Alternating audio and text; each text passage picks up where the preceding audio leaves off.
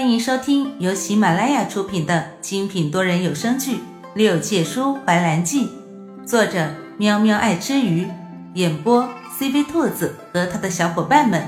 欢迎订阅收听。第六十二集。呃，很抱歉，神尊说他有要事需要处理，现在没时间招待三位殿下。还请三位殿下见谅。童宁的话一说完，大殿门口又走进来一个人。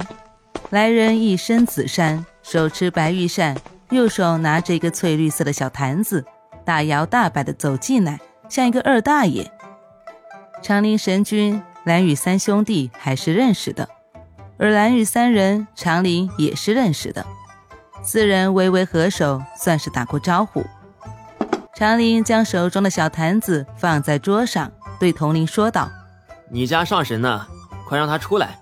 他交代我做的东西，我已经做好了，让他出来验收成果。”童林刚要开口说神族没时间，就被长林给提前堵住了。“你别告诉我说你家上神不在家，或者有事情出去了。你家上神的套路对我来说已经没有用了。我是打听到今天他在府中，我才来的。”长林说完，只见在场其他四个人都惊讶地看着他，表情神同步。他微微一愣，该不会真的被我猜中了吧？难道严怀真的不在？看蓝雨三人的样子，也像是来找严怀的。首先反应过来的是童林，不愧是严怀身边待了这么久的人。虽然严怀的聪明没有学到，但是灵敏度还是提升了一个档次的嘛。嗯，那个长宁神君啊，我家上神今天的确是没有时间。他呢虽然在府里，但是他今天也的确不方便。要不您改天？童林小心的看了长林一眼，真被猜中了。长林木然，三位殿下来上清宫是？童林摸着自己的脑袋，忧愁道：“哦，三位殿下来上清宫。”是找凤族小地鸡的，但是这里的确没有过小地鸡的身影啊！长林一听，突然想到严怀身边跟着的那个女孩子，舒兰，兰舒，该不会就是同一个人吧？他再想到那个还未来得及打开看就消失的画像，不禁想到：难道这就是传说中所谓的命数？最重要的东西居然没有被我看到！那简直就是遗憾啊！遗憾。长林在那里默默的捶胸顿足，蓝雨三兄弟的脸色则各异。但是人家都这样说了，他们再待下去也有点说不过去。蓝雨对童林说道：“既然延怀上神今日不便，那我们兄弟三人就不再叨扰了。改日再登门造访。若是仙官看见画像上这个人，那请通知我们一声。”多谢了。蓝风将袖中的画卷拿出来给蓝雨，蓝雨又递给童林。童林接过之后，也没有立即打开，而是送走他们才打开。这一打开，可就不得了了。童林觉得自己受到了一万点的伤害，同时还受到了很强烈的欺骗。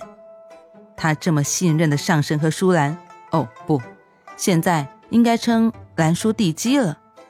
这两个人居然合伙起来骗他，让他脆弱的小心脏一时间受到了双重的伤害，这简直就是丧心病狂啊！早就听说凤族的三位殿下对唯一的妖妹甚是关心，而且关心到一种无人能及的地步，就连一点小病小痛的都让他们小题大做。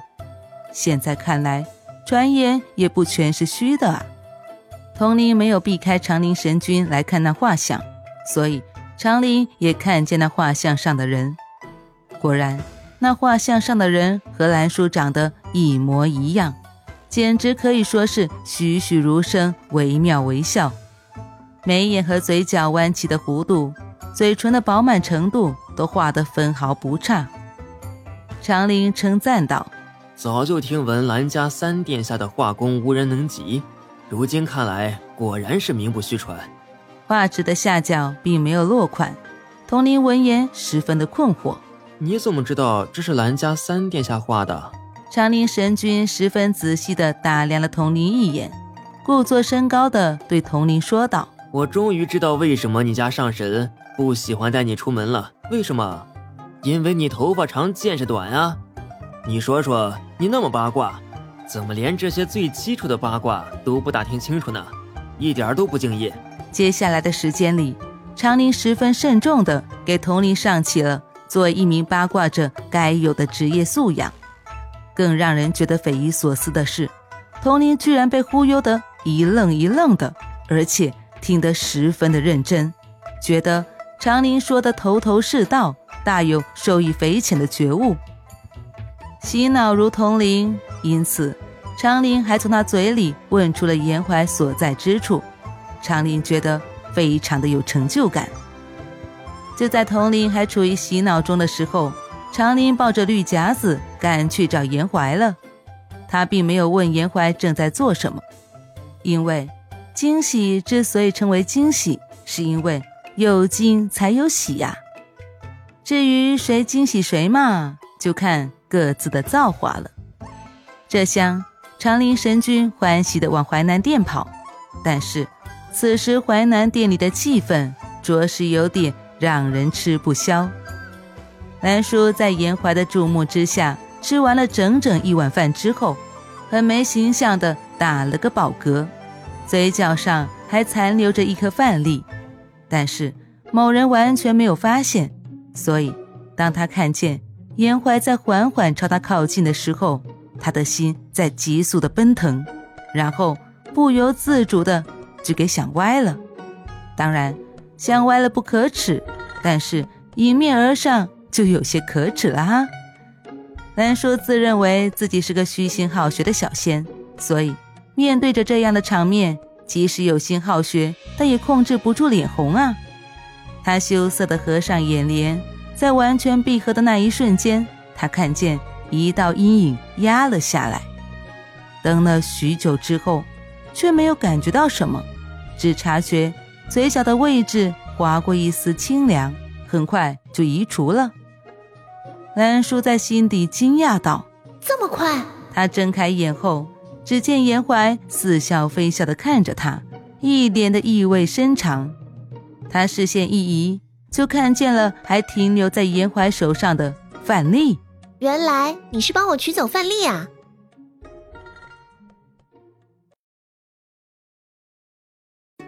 本集播讲完毕，感谢你的收听。